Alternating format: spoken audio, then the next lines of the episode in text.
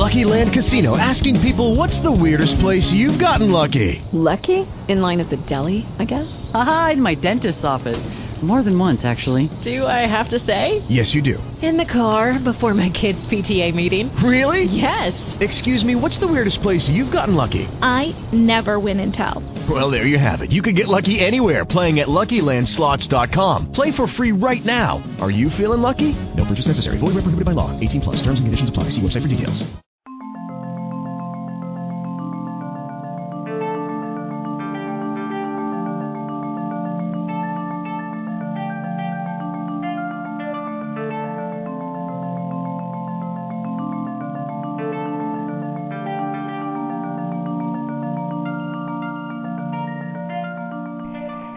And welcome to another healing conversation brought to you by AcousticHealth.com. I'm Loren Gailey, and today we are going to be talking about 2012 and the Great Shift. My guest is considered a visionary on transitions facing humanity in 2012 and beyond. Patricia Cori is here with us today, author, teacher, and spiritual guide. She's been at the forefront of the spiritual movement after 25 years of studying indigenous cultures and ancient wisdom. She's been recognized as a gifted shaman by indigenous teachers of the Tibetan, Mayan, and Peruvian traditions after she participated in death defying ceremonies of ancient cultures. She's also considered an expert on perception and the meaning ancient belief systems hold for us in the 21st century. She's also got many top selling books, including The Sirian Revelations. These are channeled teachings from the speakers of the Sirian High Council, six dimensional beings dedicated to the transformation of human consciousness.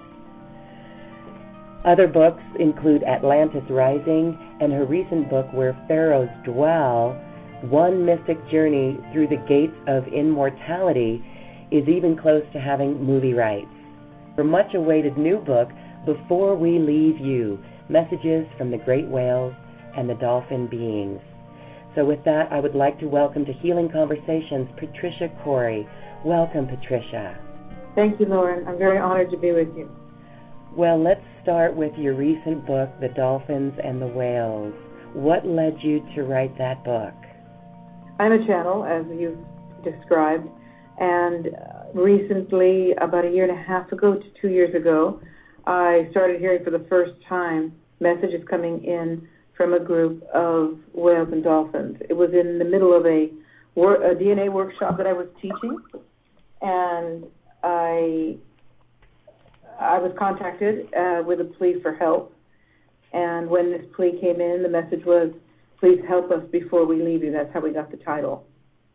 And from there, I started receiving information from the whales and dolphins of the earth through the ascended whales and dolphins who sit on the Sirian High Council, who have been a channel for uh, for over 10 years.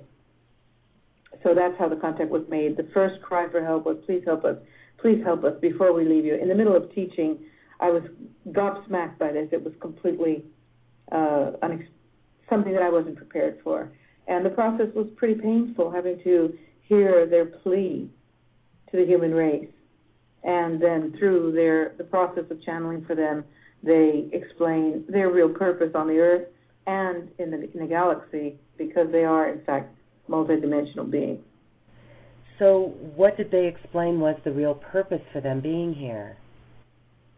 Well, they explain that the whales and dolphins are have been here at, since the beginning of time and they exist on many planets, and they exist in many dimensions. They name themselves, they've given me the name of their tribe, which is the Kikwoki, which is not easy to pronounce. It's uh, attempted in the book phonetically, but that's as close as I can get to because it, I'm sure that something like that uh, when they when I hear it. But as close as I can get to it is Kikwoki. And this tribe is a multi-dimensional galactic tribe of beings whose responsibility it is to weave light through the universe, the physical universe, the three-dimensional realm, as well as through many dimensions. and they do this with great eloquence. They they lead, they weave light, and they weave music, and their plea is, please help us because if you don't help us hold the oceans together, the planet Earth isn't going to be in very good shape. So, what do they suggest for us to help them? How would we help them? How any specifics? Well, I'd like to preface by saying that people who read the book often report having feelings of great sadness as they start the book, and uh, my message is let yourself feel the sadness because that's what is uh, gripping us to move into action. So the actions are many. First of all, the, the sadness is, oh my God, if we do not do something, we they're gone. And we cannot let that happen. And as long as I have a breath to breathe, it will not happen. And you can say, well, what can one person do? We are many. So I'm asking people to read the book, get the sensation, get the information, and then start moving. And we have a number of aspects to consider. For starters, we have got to stop the marine sonar blast in the ocean which we can talk about if you would like to elaborate on that. Um, we have got to stop whaling once and for all. You may not be aware of the fact that the Whaling Commission is allowing more and more license to kill more and more whales. The Japanese um, faction of the commission has been putting more and more pressure on the Whaling Commission until finally they started to open up more to Iceland, I believe Norway. We know that in the Faroe Islands they slaughter them for kicks for their testosterone levels, the young men, and it has to stop immediately because the whales communicate that, that suffering to each other, and it's just uh, they're committing suicide. We cannot let this continue. So we believe we are the superior species on this planet. I personally wonder. I, I really believe the cetaceans are and many animals who have so much more compassion. But we, the light workers, we, the life force of the human race, must now get out of our complacency. And although we, we, we love to say we trust the universe and it will all be for the divine order, I say great, but the universe also gives us the, the free will to take action. And there are so many things we can do to turn the tide on this horrific situation just speaking with you, I'm covered in goosebumps, and I feel like I'm on the verge of tears. And perhaps that's the energy of the dolphins who are with us, probably even in this room and in this realm.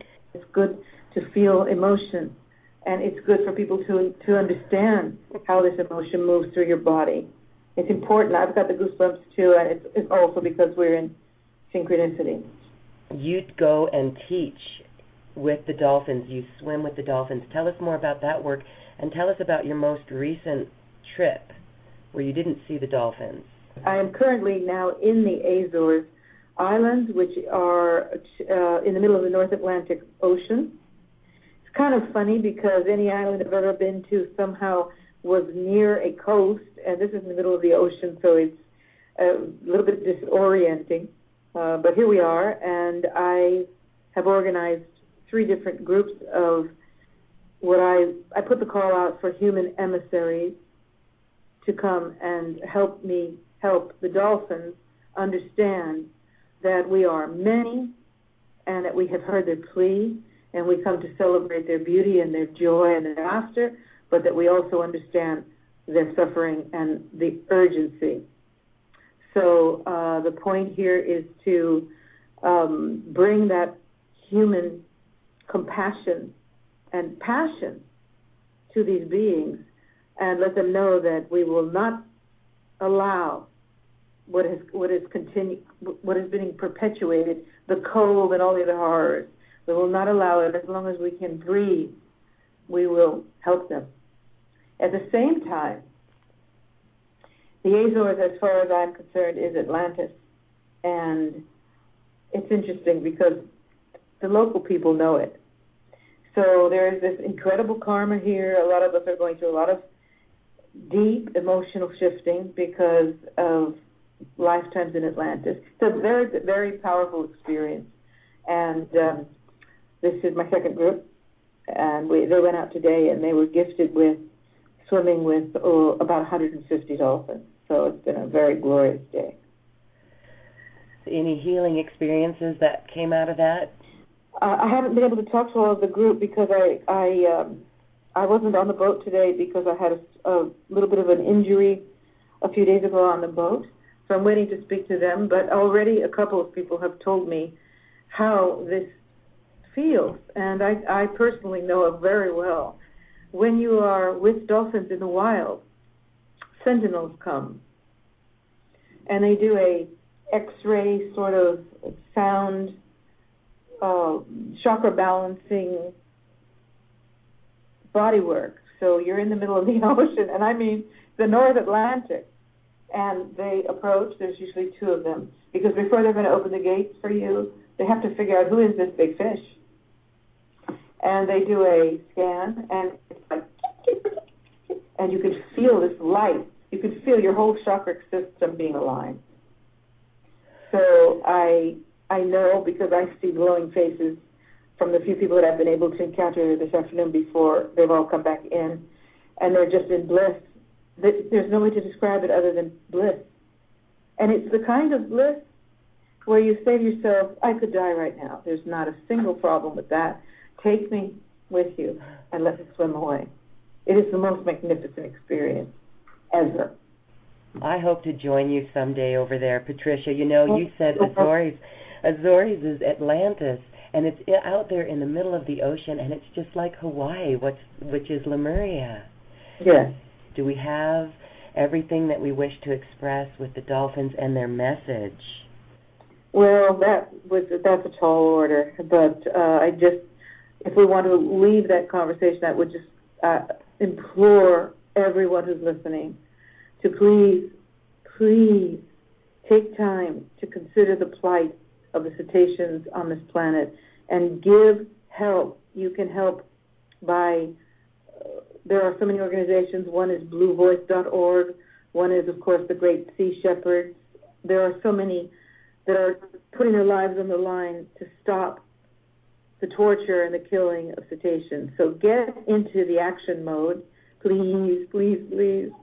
And uh, they can always write to me at SirianRevelations.net if they want more information about what I'm up to. Wonderful work that you're doing, really, and I know that resonates with all of us. When we were talking about, you were talking about the, the marine bombing, does that have anything to do with HAARP? Well, yes. I, it, there is an all out attack on this planet. I think we pretty much can agree on that. And for a long time, people have thought of it as an all-out attack on the human race, but it's not. It's an attack on the biosystems of the planet for whatever purposes um, the dark forces have in mind. I, I don't want to go to the dark place uh, and waste our beautiful time together. Mm-hmm. However, unquestionably, the boy toys are bigger and badder than ever before, and the military is running. So HAARP um, is sending out extremely low ELF frequencies, and that is a little bit different than sonar, which is uh, another device. And the military has waged war. The Navy have waged war unquestionably on the ocean. There are now five-year programs underway from the military. Human race sat by, but for a few rebels like me and another a trooper named Rosalind Peterson who's doing wonderful activist work. We've sat by and we've let the military put these five year plans into action. They are operating in all of the oceans of the world and they are dropping bombs, dropping blasting the oceans with over 1,000 decibel sonar waves, which is enough to blow your brains out. In fact, many cetaceans, whales, and dolphins are being found with their brains blown apart. And it's just a testing ground. It's time to destroy the oceans. In fact, if you look at the Gulf of Mexico, you you certainly can't believe that that was an accident because there was nothing done to fix it. Uh, so I was just out on the water today, even though I wasn't in the boat with the group, and uh, I got a, a very clear impression the ocean was telling me don't underestimate the emotional body of Gaia. Rise up now. and so I'm calling on everyone. We can change this. We must get out of the feeling of hopelessness, just as we, we've got to move beyond the move into action so that we don't ask the universe to fix everything. We are the vital force of this planet. We have to do it. We can't wait for outsiders, ETs, to come in and help us. We have to do this. I want to ask why? Why destroy the oceans? Well, you've read the book Atlantis Rising, and I, I need to just correct uh, earlier when you said I'd written a book called Sirian Revelations and another called Atlantis Rising. In actuality, the Sirian Revelations is the sort of name for the entire trilogy of those first three books called The Cosmos of Soul, Atlantis Rising, and the third is No More Secrets, No More Lies. And the interesting thing is that these books were first channeled in 2000. I mean, the, the first book came out in 2000, and they are utterly prophetic, very precisely. When you read them now, they are especially powerful now. In fact, they're very popular now because all of it is unfolding now. So, according to the Sirian High Council, the reason for the attack on the planet is because this planet Nibiru, which many people refer to as Planet X, is desperately attempting to come back into close enough into orbit to reach re- resonance with planet Earth. This is a little bit esoteric here. It sounds like science fiction, but I'm sure your audience is comfortable with it. And they want to reach resonance with the planet Earth so that they can be pulled into our solar system in time for ascension. That is a very uh, scant way to describe the intricacies of, of that whole procedure, which you've just read, I believe, in Atlantis Rising. Yes. Mm. So it is not going to happen. They are not going to drag the earth down, but they're doing everything they can possibly think of to lower the vibration of the planet, just short of killing the planet. They want the planet. Are they going to ascend as well, or they're not of that vibratory level? Right, but they are careening around in space between Sirius and our sun, which Sirius call Ra, and they're on a trajectory back and forth between these two solar systems. And even though word has it that Planet X has entered our solar system, the council say no, they're only halfway back. And they are trying to, in a sense, the electromagnetic grid they put around the Earth was like a lasso, and they're trying to pull themselves in uh, as a planetary body to make it into our solar system because the whole solar system is going to ascend, according to the Sirians. It's very elaborately described in the book Atlantis Rising. So if But- they make it back in, if they're able to do that, then they will ascend with us. Well, that's their pipe dream, but they are not going to ascend. They still are not of the vibra- vibratory essence to move. They have got such horrific karma. They're not going anywhere. Okay. So nothing uh, to worry in the about. best case scenario, I believe what I hear from the council is they would, if they if they even could make this ascension um, um, dynamic where they were reaching resonance with the earth, they would still get stuck in the gray zone because they are not ready for ascension. And I prefer that they work out their. I always use the word prefer. I prefer that they work out their karma without attaching to the earth and just let us be. I think we all prefer that. And it's good to keep it as a preference without getting so addicted to the whole reptilian uh, bad guy paradigm that all we're doing is reliving the Judeo-Christian um, paradigm. That won't help us one bit. We don't need a savior. There isn't a hell and a heaven. It's us. We're here. We have to make it work.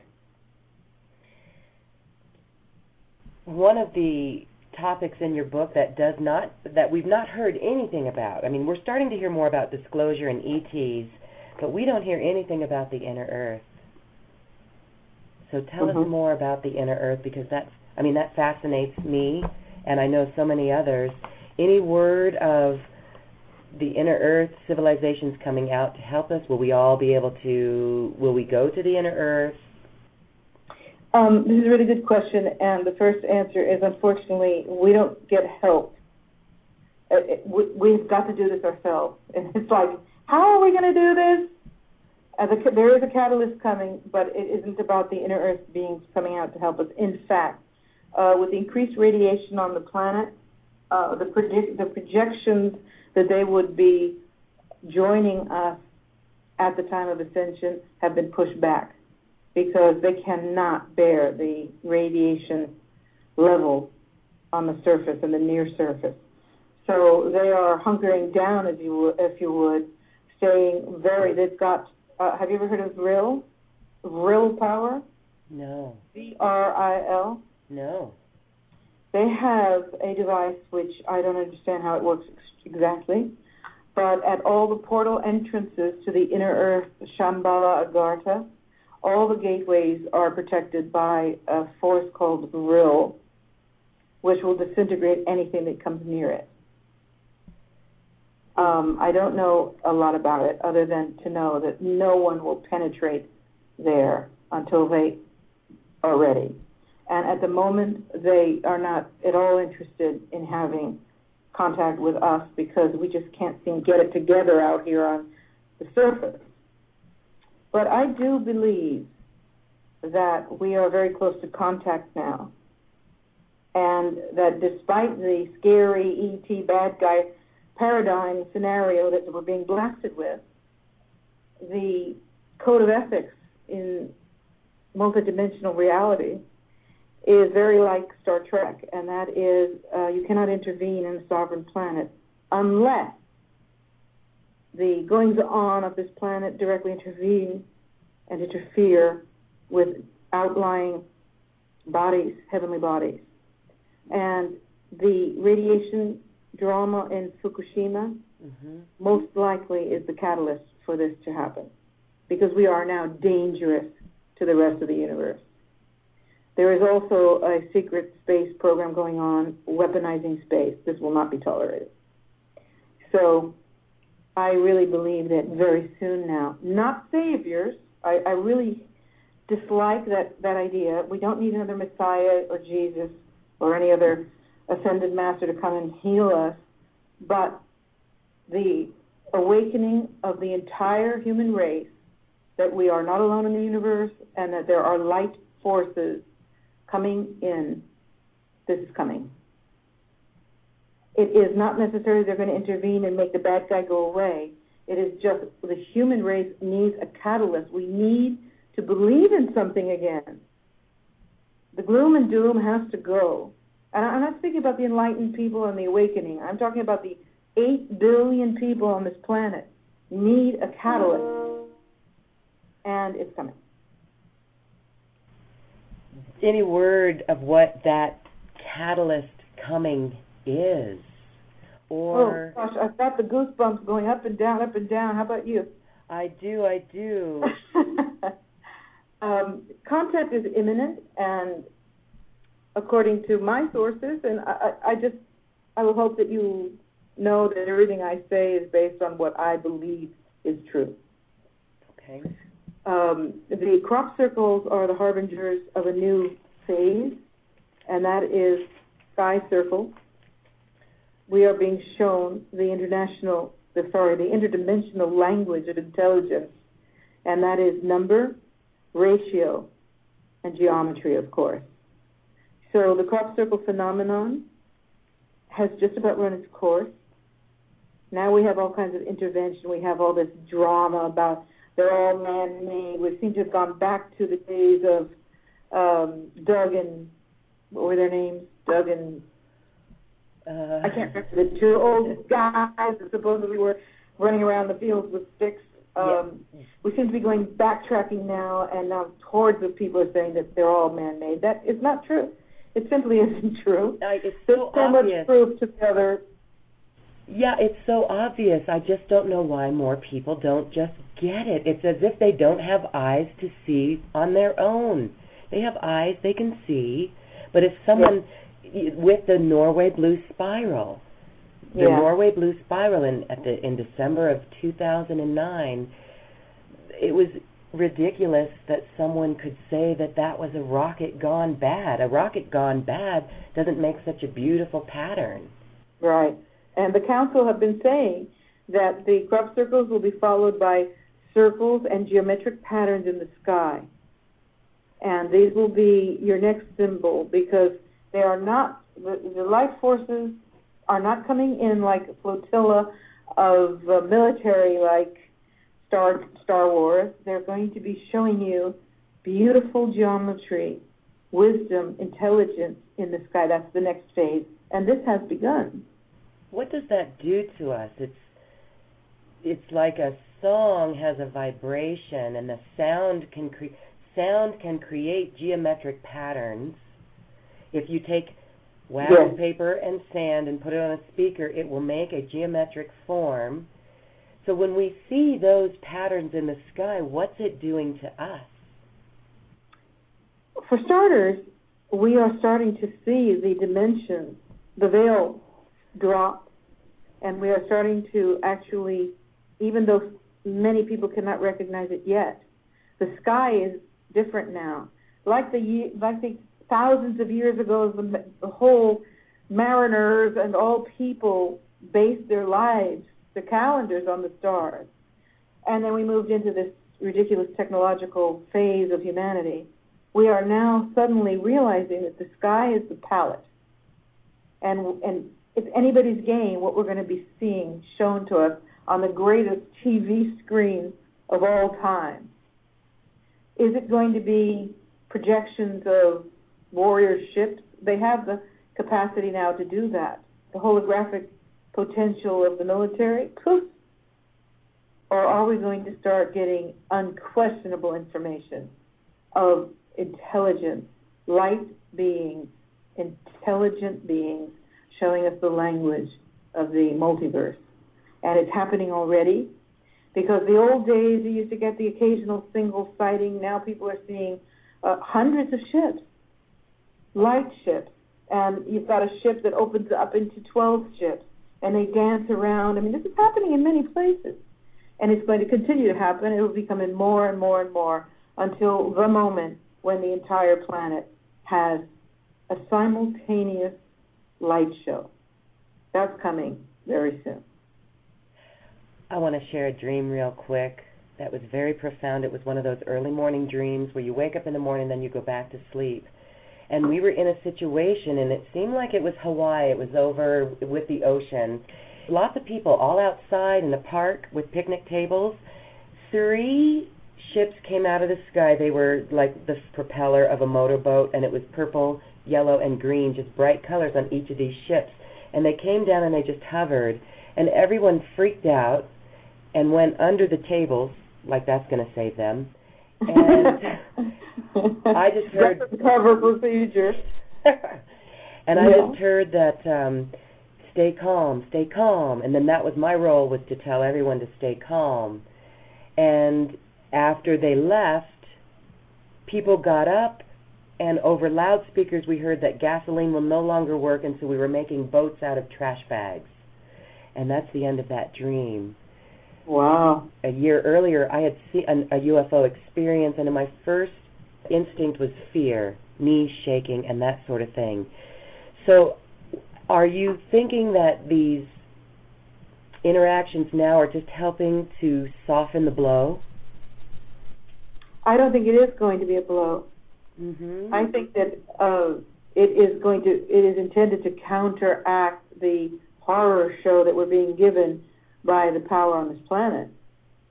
But I don't think we're going to have battleship galactic warfare in the sky. I believe that the next phase is the light beings and the positive forces in the universe that are looking at Earth saying, this little planet has got to get with the program.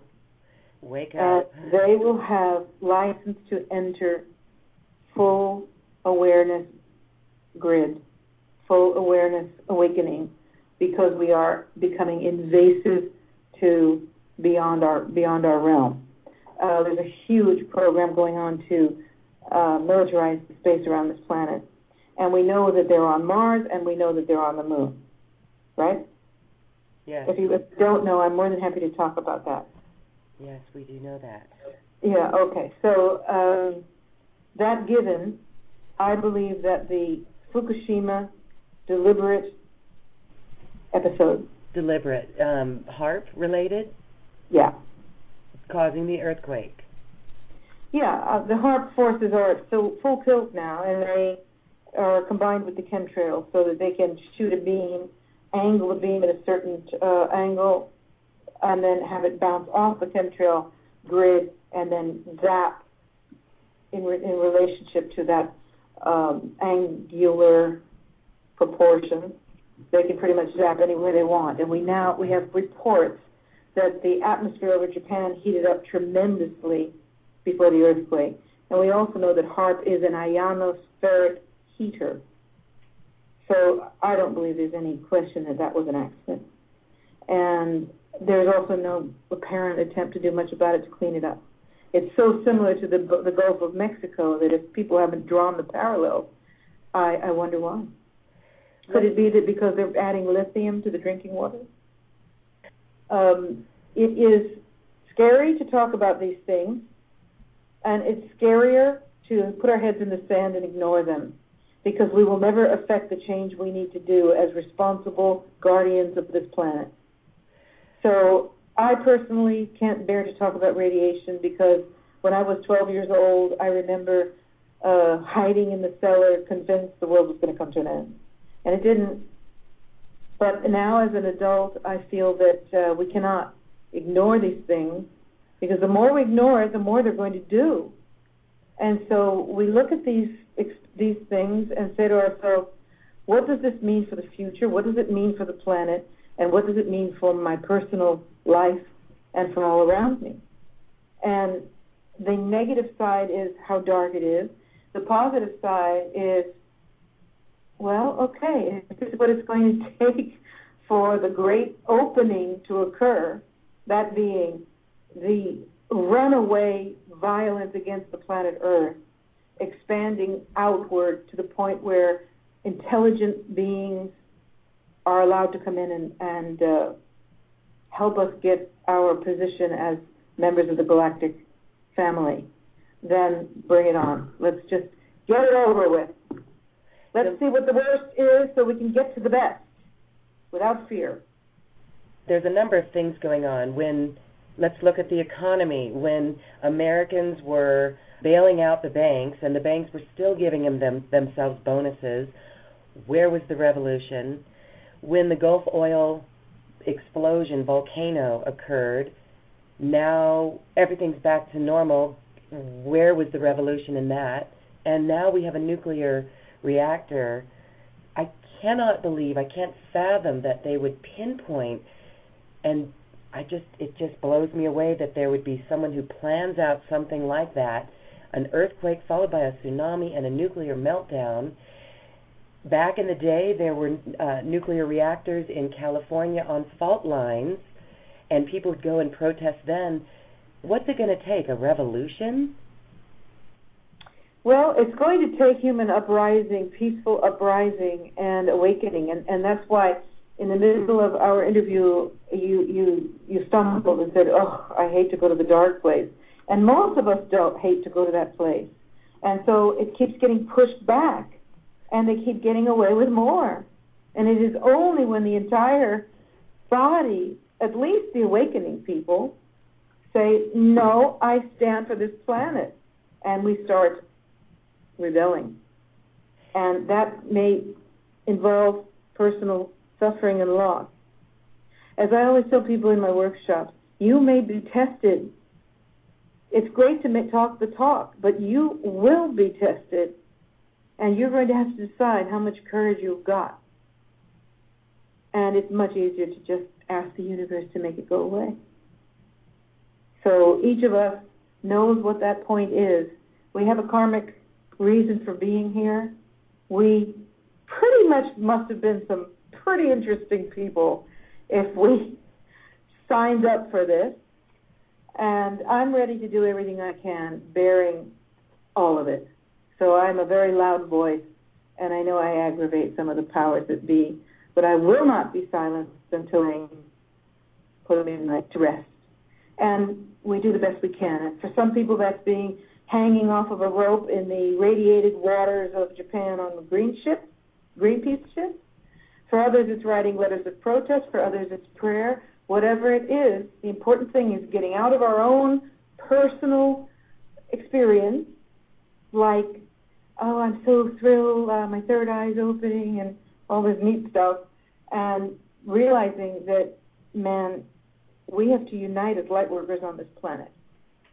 And now we have to work for the planet. And that's a big shift for some for a lot of people. And I'm calling people to it. I think so many of us are feeling that call to help Mother Earth. Thank you for your work on that. It really is incredible. Thank you. You mentioned earlier that the sky is changing. Rainbow clouds, what's that about? Yeah, especially in the crop circles, you see there's a lot going on. Uh, the dimensions are merging. You can start to see, I, I call it holes in the dimension Okay. and tears in 3D. And I think that people are pretty soon going to be really even tested. They might be thinking they're going crazy because everything is shifting so rapidly now that you can see things that you just can't explain. And one of these is um, like I was on the boat today and I was looking at the mountain and it looked like the entire mountain was melting. Uh, granted, I do have a, a strong clairvoyant capacity, but I just was thinking, wow, where am I? Am I what dimension am I in? It was it wasn't an optical illusion because the boat was moving. The mountain just went wrong, and then it bounced back. And I believe that um, this is part of our transition where everything that we, we understand, we believe, we think we see, is going to be questioned. Nothing is going to be what it seemed before. And this is going to require a very strong groundedness, utter honesty with yourself. It's very easy to bring yourself into fantasy states of who you are and what you see and where you have your past lives and all this. We're utter grounding, solidarity with the planet, and um, utter honesty with yourself. I don't know if I got off the track on that answer. I want to ask you if you've got a perception of what 2012 is. Have you been guided or given the message or the vision of the shift? We're already in it. Yes, we're already in it. In fact, the council back in 2000 spoke of the desert days. The desert days are coming, and you will walk through the those. There will be those of you who will carry the lantern as you walk through the desert days. And I, I thought this was a pretty ambiguous uh, term. I, I questioned if they what they meant was a time of aridity and difficulty, but I, I only just realized that they were talking about the Middle East. I was like, Revelation. days. The desert days. The desert days of every Middle Eastern country, Egypt, Libya included, all of these countries are in revolt. And they describe this as being the precursor to the, the great shift, the, the actual shift. And so I feel that we are, it's very imminent now. We, we have the date 2012, December 21st. That is a sort of a flag, it's a marker, it's a timeline marker, and that's all it is. So in other words, 2012, 22, we're going to wake up. It'll be three days from Christmas until Christmas, and life will go on, but it's going to be a great shift in consciousness. For starters, eight billion people will never will no longer be afraid of December 21st, 2012. So try to put this in your hat for a minute. Eight billion people have an opinion about that date. Well, let's say seven and a half, and probably half of them are just too high to even know what day it is. but most people on this planet, with all the momentum that's building, with all of the media hype and whatever, are fixating on that date. And all of that energy is very polarizing because there are those of us who are saying, bring it on, and there are those who are saying it's the apocalypse and we're going down. So, December 22nd, that will be over. all of that will be over. Uh-huh. Just like the Y2K. Some people actually told me, I'm kind of disappointed nothing happened. I I was all psyched out. And I go, yeah, and I bet you've got to eat a lot of lima beans because of your survival kit. so I I think that uh, we will wake up on the 22nd. It will be a new day, but we will start now at that point really, first of all, feeling this enormous surge of energy from 8 billion people dumping that fear. And that is going to be a trigger of moving into expectation and out of dread.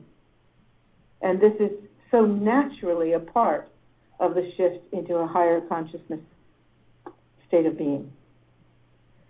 I got goosebumps on that too, and always validation. Yeah, expectation again instead of dread. You know, when Christmas rolls around and it's Christmas Day, unless you've got emotional baggage, but for the for the most part, when Christmas comes, people are happy. They're in that joy. Drive Yeah. around, you feel happy. And wouldn't it be great if that was the way it is every day? Well, I'd like to say anticipation rather than expectation. Because expectation is a bit of a downer. It uh, it can let you down every time. Anticipation feels more like, okay, I'm ready. What's coming? I do really also think that uh, it is very soon now that we have validation that we are not alone in the universe, and that this is going to be a joyous thing and not a frightening thing. we've just been programmed since the 50s or the War of the Worlds. We've been programmed fear of aliens. So if we can get out of that fear. Now you say I've heard interviews with you in the past saying that there's aliens walking among us. Yes. How do we recognize them? That's a very good question. We know it's pretty much understood. Well, when I say we know, I should backtrack and say that I believe that we have some pretty dark aliens working with governments. And they are called Alpha Draconians, and they utilize the, the Greys. And they've wreaked a lot of havoc on this planet. Are they aliens from another star system? Are they beings from the future that have stepped back to interact with planet Earth? Are they Nibiruan reptiles? I don't think it really matters the name we give them. There's definitely an alien or some sort of futuristic negative force working with the governments of this planet. And um, they're here, and uh, plenty of reports talk about how they're working on different levels underground. There's a whole hubbub about this.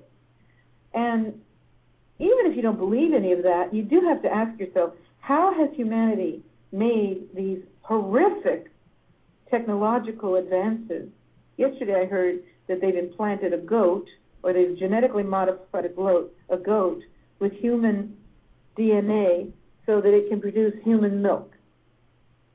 These are horrific things. I don't. Uh, how did we reach this point? Ten years ago, 12, 15 years ago, there was no internet. There was there was so much less technology, and then suddenly we've run amok with DNA manipulation and GMOs. And I think there's definitely some force that is uh, has intervened, and whether that's something from the future, which anything is possible in the cosmos of soul.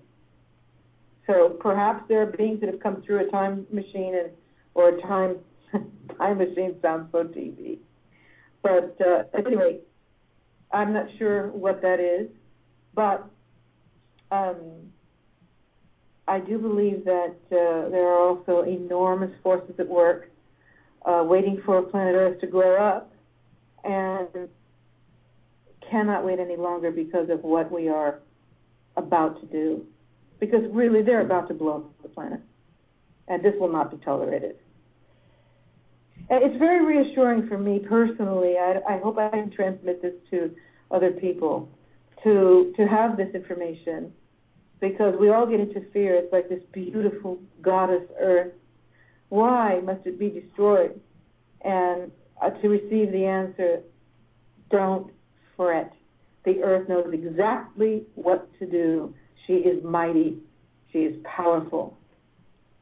Hang in there. watch what happens. And so I, I really do believe we have an appointment here. We are going to be privileged to one of the greatest happenings in any galactic environment in this huge multiverse, and that uh, the dark forces are about to get their comeuppance.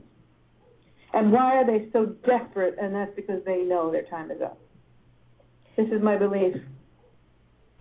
Now, in the shift, there's some who have seen a vision that the Earth is going to go into two. That those who don't raise their vibratory level, they go off on another Earth, Mm-hmm. and then us live.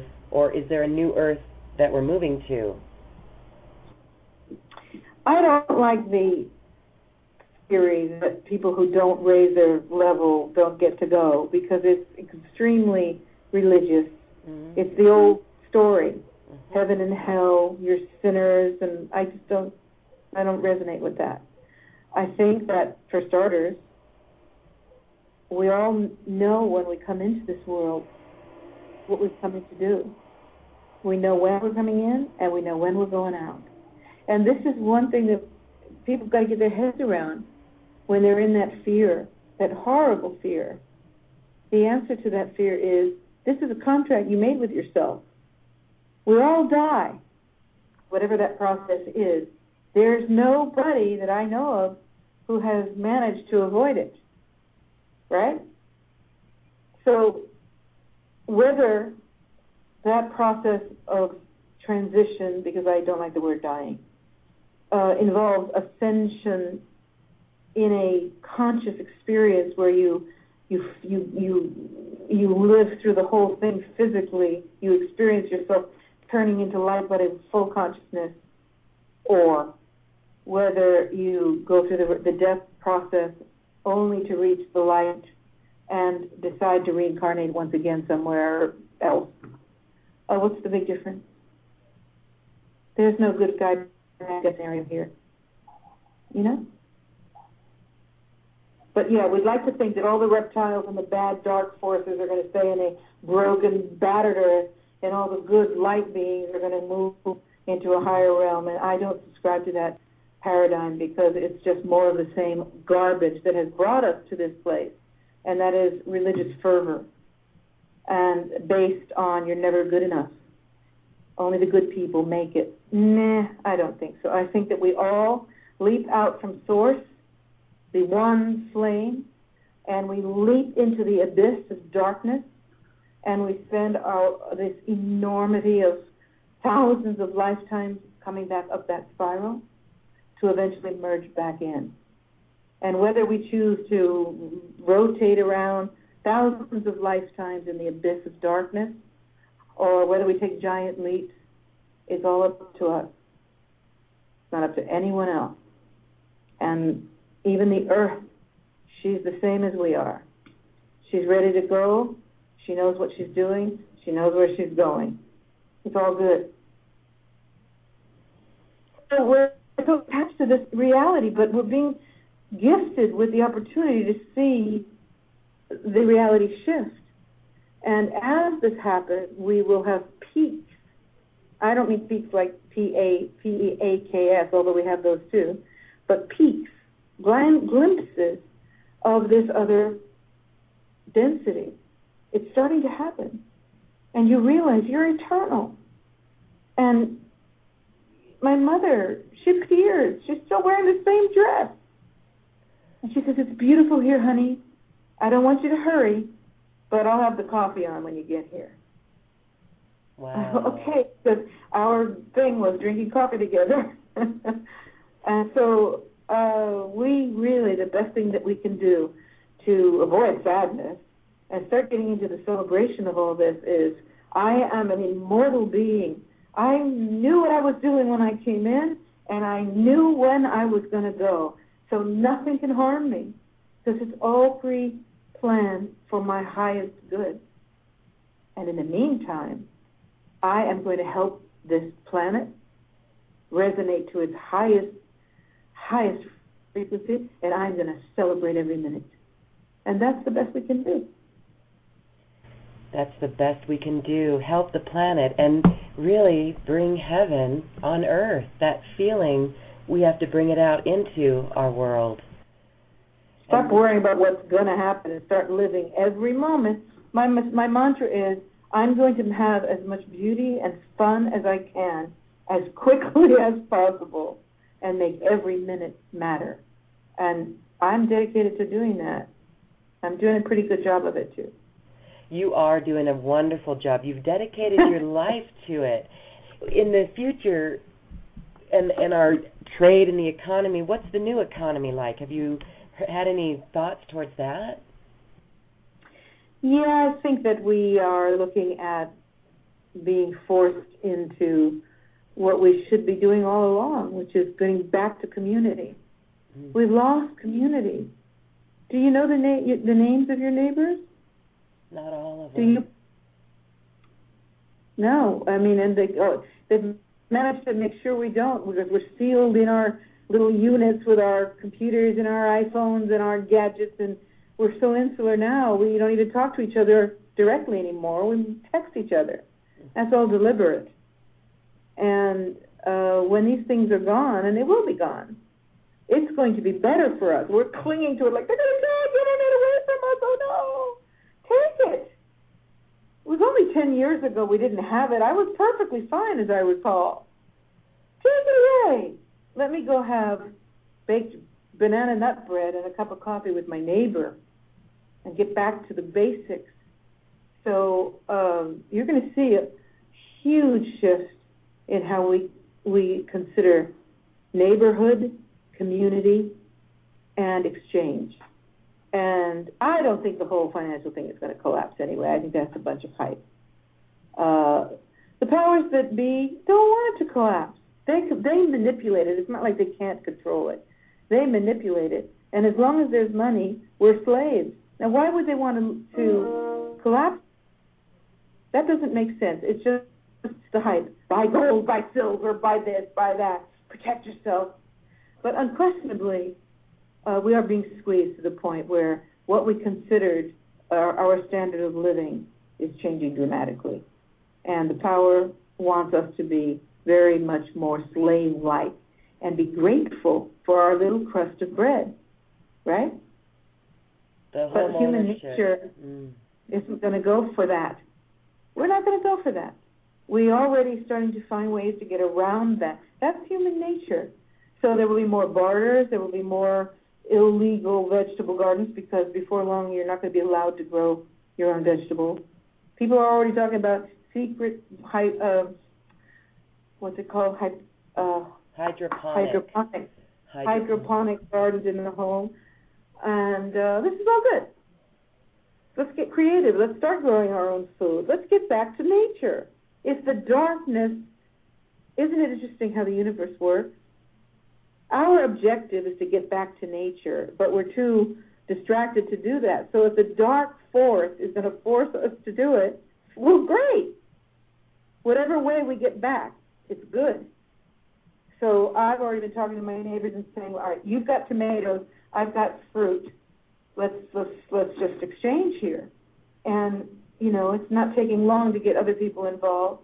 And yeah, let them poison the E. coli plastic food um, we have to get back to an understanding that we create our own reality and we can work together. And we've got to get out of that isolationism and back to community. So I think we're going to see a lot of bartering. Some of it will have to be illegal until we get them out. Because when we take back over our power, they won't be able to hold up their structure. They need our slavery to hold it up. And that's going. I just wonder about all the mortgages that are out there. So you lose your eight hundred thousand dollar house. You know, we're overinflated. We don't have to have these things. So you've had fun having this luxurious eight hundred thousand dollar house with a swimming pool, and suddenly you're living in a hundred thousand dollar house. It's all good. And just remember that you can't take it with you anyway. So you appreciate if you are at all spiritual spiritual person, You learn to appreciate what you've got. Not, I'm not suggesting that everybody has to go live in a commune and renounce all comfort. You appreciate it while you've got it, and if you lose it, you find an alternative, and you appreciate that. And find peace, because the fear of it all is much worse than what's going to come. And a time when Mother Earth is at this stage, we you had mentioned that we need to join our hearts. We need to be in oneness. Indeed. I was uh, after I had this accident on the boat, which is I'd like to emphasize it wasn't so serious, but I had some back pain, and the group that I'm with were still in bed, and I went down to the breakfast room because I wanted to show them that I was alive, and I walked, sat down, and a complete stranger said, "You look like you're in and I said, when is the last time somebody did that? And I said, Yes, I, I've got a little back pain. Oh, I'm so sorry. I hope you'll be better. And I thought, you know, really? How often do these strangers do that? Care enough or dare to share that caring. And I said to this man afterwards, You give me hope for the human race. He said, Sorry? I said, It's just a thought. Thank you for asking let's start caring, not only in our spiritual circles and in our meditations and whatever, but really caring about the other. And we'll fix it. A simple hello. I live up in the mountains in Boulder, and everyone has the wave. We wave when we pass each other. And then down in down in the city, um, I I played a game with people because I call it the Boulder frown, and uh, you know, just a smile literally turns it upside down. And it's still interesting to me some people that you smile at and they still don't receive it. Maybe they're just so caught up in their own mental stuff that they are not open to receive a smile. Yeah, well, it's threatening. It's like that is not in order. That doesn't fit the paradigm. What's wrong with that person? Is she nuts?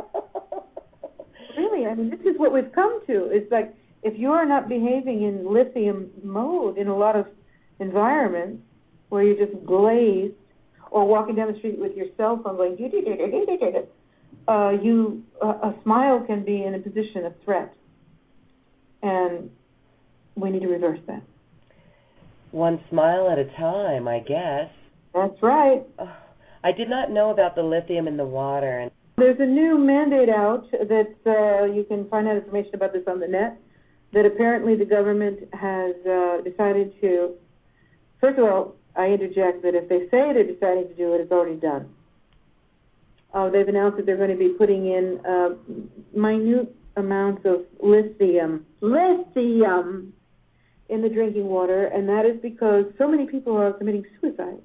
So they feel it would be an assistance to people with bipolar disease, which of course doesn't really exist, Mm-mm. and suicide. And I'm like, is anybody listening to this? So you're going to lithium the entire population, and your excuse is to help people not commit suicide? People better wake up to that and start demanding to know what's in their water and rebel against this. All of these laws are being put in because nobody's listening. Nobody's caring. Nobody People are allowing this to happen. It's just like the GMO Monsanto abortion of the food, mm-hmm. and then the latest Codex Alimentarius, which is taking away all, we can't have any more natural supplements. And, you know, they must be really having a laugh because nobody's fighting it. Not enough people, at least. So, yeah, we say, well, I'll still get my Nutrisilver and I'll still get my organic vegetables. Really? There's no way you can have organic vegetables if the planet is covered with GMO plants because they transmigrate and uh, the idea is to complete control of the food supply. What are your but, top? But uh, lithium in the water is severely unacceptable. So my message to your listeners is: find out, get to your water company or to uh, uh groups that are protesting this, and get information about what is going into your water, because everybody has to drink water, right? And what a great way to just get the population to roll over is just drug them. This is not acceptable. No, it's not acceptable. Stay in tune. Everyone just needs to stay in tune outside the mainstream media. I came Yes. from that, and it is, yeah, maybe they're putting lithium in the water of the journalist bottles. I mean, I've seen journals completely journalists completely lose their minds on the air. oh, really? There's been a few incidents where they start to stumble and stammer, and uh, camera pans out, and I think some they're getting zapped. How do they get zapped? Do we really want to go there in your interview? Yeah, uh, there the the military corporate complex that runs the world has weaponry that we can't even dream of. Whatever they've got is 25 years ahead of what we know they've got. So they've been playing with sound warfare and mind control for years. And they're talking about mind scans, and pretty soon to get through an airport, they're going to do a scan on your brain and see if you have any suspicious thoughts. I mean, this is Orwell, right? hmm So everything is possible, and and the positive, everything is possible in darkness and light. The positive way that I like to end all thoughts of darkness is that I am a sovereign being, and I am encircled in light, hmm and it is so incredible, so perfect that nothing can enter my space ever. Period. Hello, and nothing ever will. And that is really important if we're going to talk about these things, to all, these things, to also remind people that that mantra is very important. hmm When you walk out of the house, you brush your teeth, you do your hair, you put on your makeup, but do you take the time to say, I am a sovereign being, I am encircled in the white light, and nothing can enter this space? And it won't. We have a lot of help. Excellent. It's important to remember that. hmm But it's also important not to drink lithium laced water if you can avoid it. So it's like, let's be grounded too and do everything possibly we can to make our three dimensional experience as pure as possible. hmm Let's talk a little bit about the Mayan calendar. We're in the ninth wave of unity consciousness. Isn't it interesting that on March 9th we entered into that ninth wave, and March 11th was a solar flare and the Japan earthquake? Yeah. In correlation. Yeah. Well, the Atlantis Rising speaks a lot about the power of the sun and the wisdom of the sun, the sun knowing exactly what it's doing. And I really believe that this is one of the reasons why they are trying to prevent us from seeing the sun with chemtrails. Why we're being completely massaged into total sunscreen at every moment. Do we need Uh, sunscreen? um, it would be wise not to sit and bake in the sun like some people do for 10 hours in the extreme direct rays of the sun, which are stronger now. But I personally have never used sunscreen. I want the sun to enter my body. This is we know it's the vitamin D source par excellence. Why would I want to screen it out? Oh yes, that's it. We'll sit outside. We'll lather ourselves up with these chemical, cancer-inducing chemicals, and then sit in front of a sunlight lamp, UV lamp, to get the. I mean, what is that? Yeah. That's ridiculous. We've got these beautiful natural sources of energy. It is important to use your intelligence, and it's not great to cook so that your skin gets bubbles up. But for God's sake, get out in the sun and enjoy it. Sun knows exactly what it's doing. Let's talk real quick about chemtrails because I don't know if you've noticed uh, with chemtrails, like cloud busting, you know that you can stare at a cloud for long enough. Try it. Try it with just the little ones, and you can will it to disappear. The Mhm. movie Men Staring at Goats came up with this, or that was presented in that movie. So when I see the chemtrails, I put my hand up and every single time it stops. After a few moments, it's not immediate. isn't that one way that we can all go out and know our the energy that comes out of our hands and it's in pure love it's not in fear the power of human intention is immense so i don't know if it's the hands or the mind or the eyes or whatever but the intention is everything because remember that thought follows intention action follows thought and materialization follows that. So if you have such purity of intention that you command this to go into the highest good for all, whatever your tool is, I think is irrelevant. But we all have gifts. We all work with different tools. But I agree with you completely. In fact, this is something that I have not mastered yet. I really get aggravated about chemtrails. try it the next time. I really, really just gets me. And you can see the planes.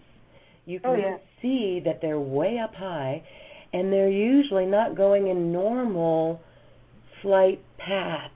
The airport is one way, and this is going way, not even to California or anywhere. And then what's ironic, maybe it's not ironic, grids, perfect grids. Oh, you know, they're, they're establishing grids wherever that X occurred, the, the reason why they do these grids, they either they do a grid back back and forth, back and forth, and then they go to a 90 degree perpendicular grid, or they do stripes and then they do X's in the sky, and that is because whatever the garbage is that they're um, sending out, it starts to accumulate more effectively at those nodes where they've created the the intersection it accumulates more quickly and more densely and spreads out more easily than if they just do the lines, which have no interacting. In other words, parallel lines diffuse and eventually are lost more readily than where they do the intersections, where they just stick to each other and then start to amass. So that's what that's about. And I think it's also about some sort of marking system so that from the satellites or from wherever they're observing these, they've got X's marked and like this is your this is your target range. Shoot your beam here. It's ugly stuff. But yes, I am working on improving my attitude about it because it aggravates me, and that is not good for anything. Well, then let's play a fun game, and everyone out there try this and check back with us because I know if we can do this in pure love. I'm all love, with you on love. the new method. I really think that's one way to do it. And this is another thing that helps people realize the power that we've got. Just another way to see our power. Many people have completely forgotten, and others are starting to remember. And that is that it is the intention. Intention precedes thought, thought precedes action, action precedes manifestation.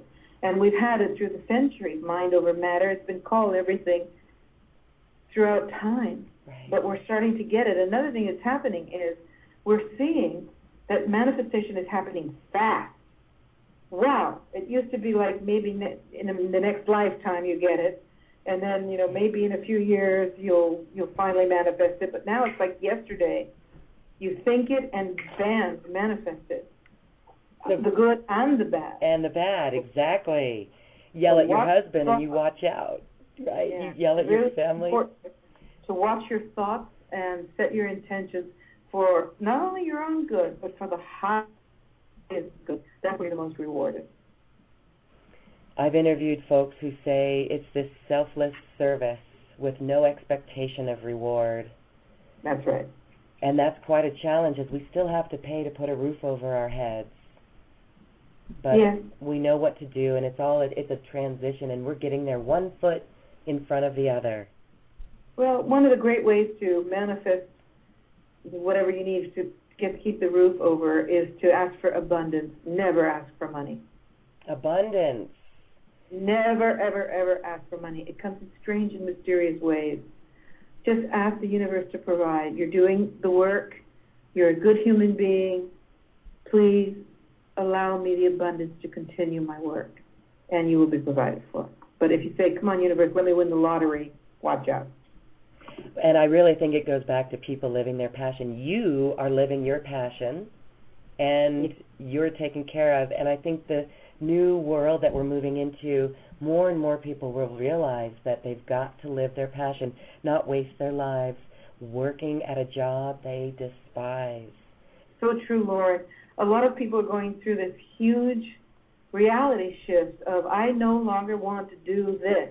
Big time, and it's accelerated even with people I know that are independent as realtors. Mm-hmm. They don't want to do it anymore.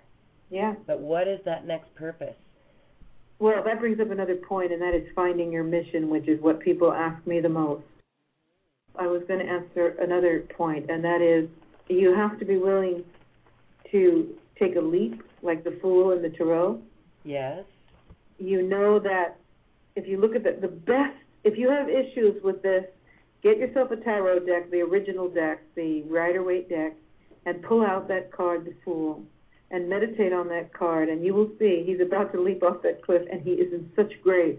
He knows, he knows that there's no danger, and this card has has been a great gift to me because I have leaped left so many times. I moved from the States to Italy without a clue, without an address, without a bankroll. I just said, I have to live that dream before I'm too old to enjoy it. And many of the things I do are completely, utterly foolish, foolish. And I'm willing to suffer loss for following my dream. But I ask the universe to keep me in abundance so that I can keep working. And if things slow down and become difficult, not a problem. I can always manage less. So I'm grateful for what I have, and if I have less, I will be grateful for that.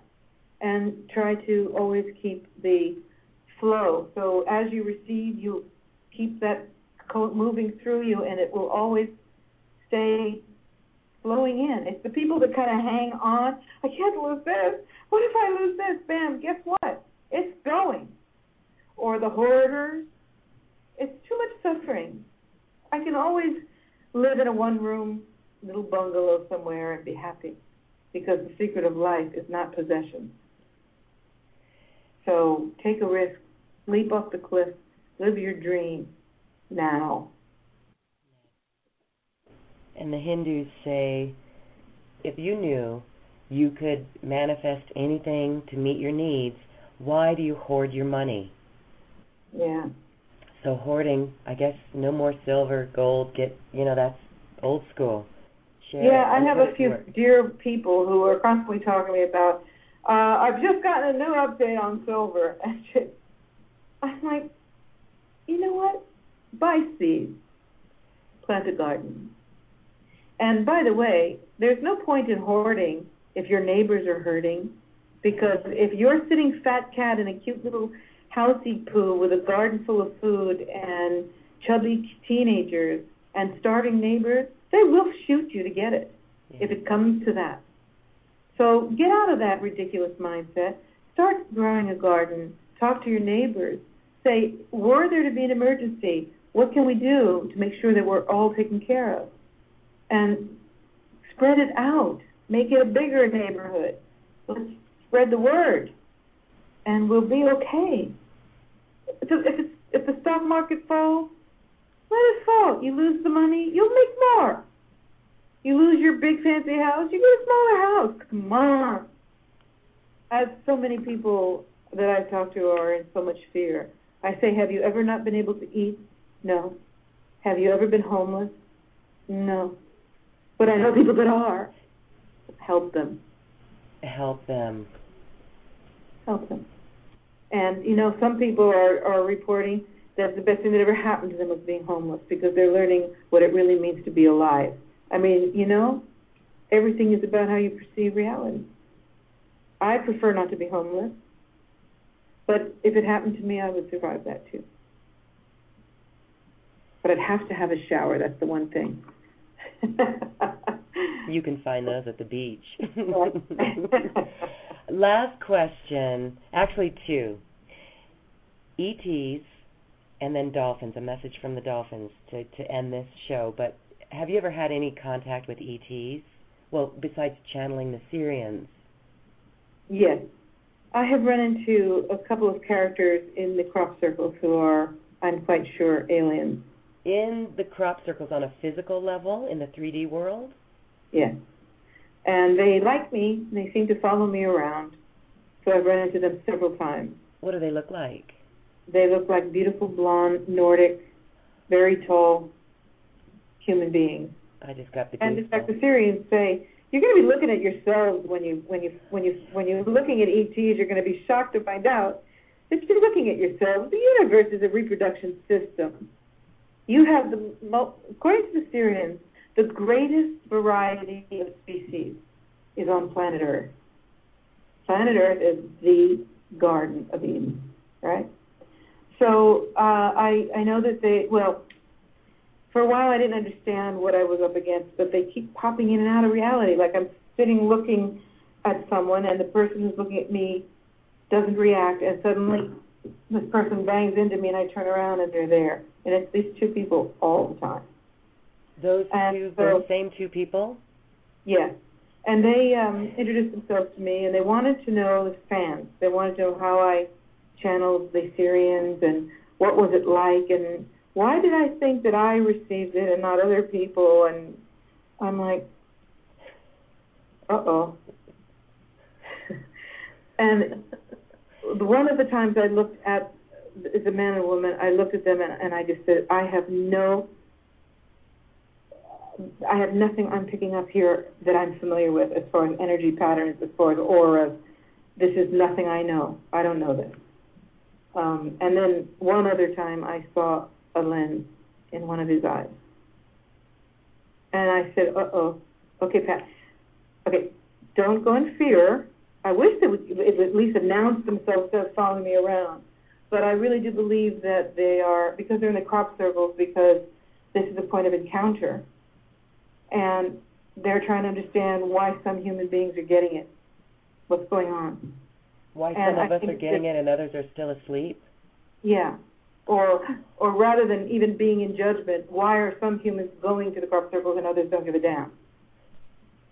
And um, with me, they read all my books, they knew about my books, and they wanted to know elaborate information about how I hear the Sirians. What does it sound like? How does it come in? Is it like uh, a radio wave? These questions. Until I finally said, hey, why are you drilling me? Who are you? What do you need to know? But they keep appearing around me. And so I, I think that I'm pretty sure that these are aliens, and I'm pretty sure they're okay. But it's awkward. It's nothing like I, I know energetically. Wow. So I tell people, and the council effect in, in one of the books, they say you're going to have to look deep into the eyes of the other, deeper than you've ever looked before. And you're going to have to be very discerning. And so if you see people look away when you talk to them, some of them are just, they've got psychological problems. But me, I like direct eye contact when I talk to someone. If someone is not willing to look me in the eyes, I'm on red alert. And I'd like to share that with people. You describe them almost like Pleiadians. Do we know? Yeah. Well, I'll tell you what. There's a lot of strangeness going on with Pleiadians lately. Uh, it seems that there's a lot of dark information coming out of, of of the Pleiadian information of late, and I don't know what that's about. I really don't know, but I think that there is a race of aliens that we identify as the Nordics that people are seeing, and I think that's what I've run into. And uh, they're on the earth, and I don't think they're harmful. But it's just not quite right. It's like it's like trying to communicate to another species, even though it looks like you and it can talk. There's just something that you can't identify as human frailty. Perfect teeth, chiseled neck, Oh. you know, beautiful specimens, but just not quite right. But I think it's exciting. I'm not afraid. Bring it on. Look, I mean, I'm so ready for this. Let's have a dinner party. Come on in. Let's talk. I want to get to know you. I was thinking about putting aliens welcome here on my roof in my house. But I thought that would be pushing the envelope. just a little bit too much. I'm sure that there's people that just want to call out and have their experience with mm-hmm. ETs, and the other people I've interviewed had ETs appear at the foot of their bed in the middle of the night and say, "Come on, this is what you were here to do. Tell the world, get it prepped." Well, the problem with that is you don't just call in anything because it will come. So if you, oh. I recommend to people that if they're going to do that, be sure that you set a um, a light barrier around your bed. At night, especially, is very tricky stuff. And that if you are determined to make that kind of contact, because so many people want to know how I channel and and and what what it's all about. Um, sacred space is something I work on for half an hour in the morning before I start channeling.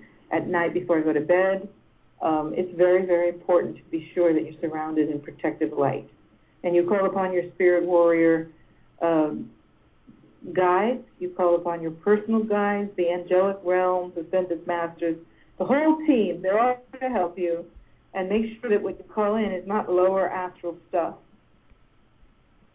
And then be patient because before long, you won't have to do any calling at all. I'd like to go on record as saying that on this date of June 15th, 2011, that before long, the light circles in the sky will be undeniable, and uh, we are in for a treat. Not mm-hmm. saviors, just family. Light circles. Yes. Like the Norway blue spiral? Even better. Wonderful. Moving around. They're they come in, they start to line up, and then they do geometric patterns, triangles, circles. It's starting to happen. Keep your eyes peeled. Keep your eyes peeled. And trust. Trust what you see.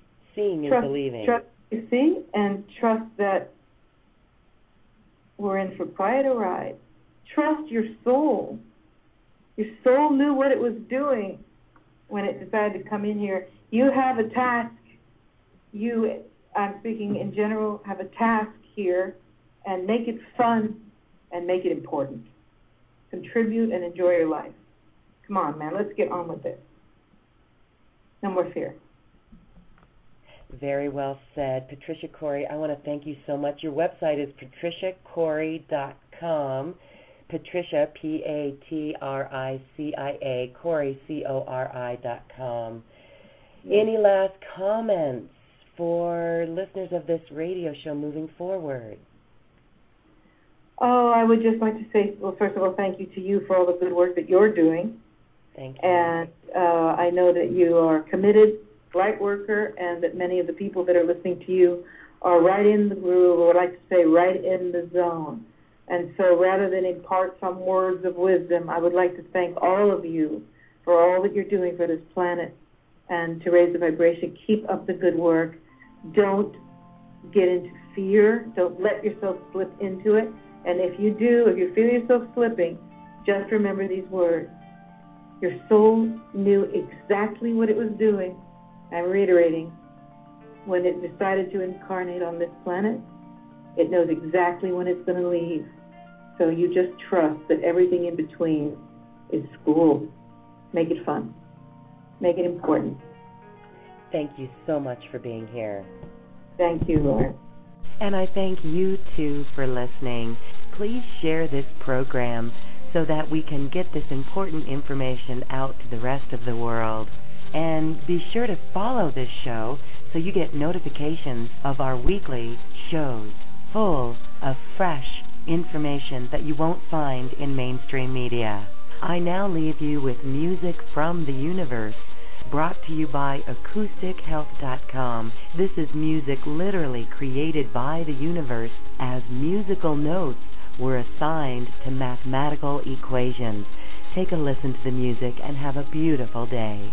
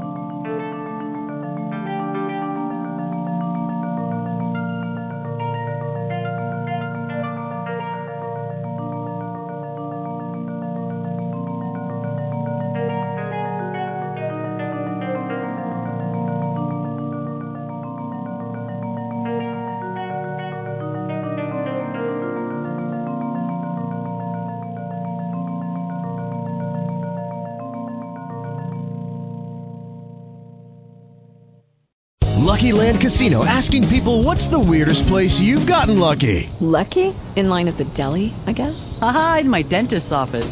More than once, actually. Do I have to say? Yes, you do. In the car before my kids' PTA meeting. Really? Yes. Excuse me, what's the weirdest place you've gotten lucky? I never win and tell. Well, there you have it. You can get lucky anywhere playing at LuckyLandSlots.com. Play for free right now. Are you feeling lucky? No purchase necessary. Void where prohibited by law. 18 plus. Terms and conditions apply. See website for details.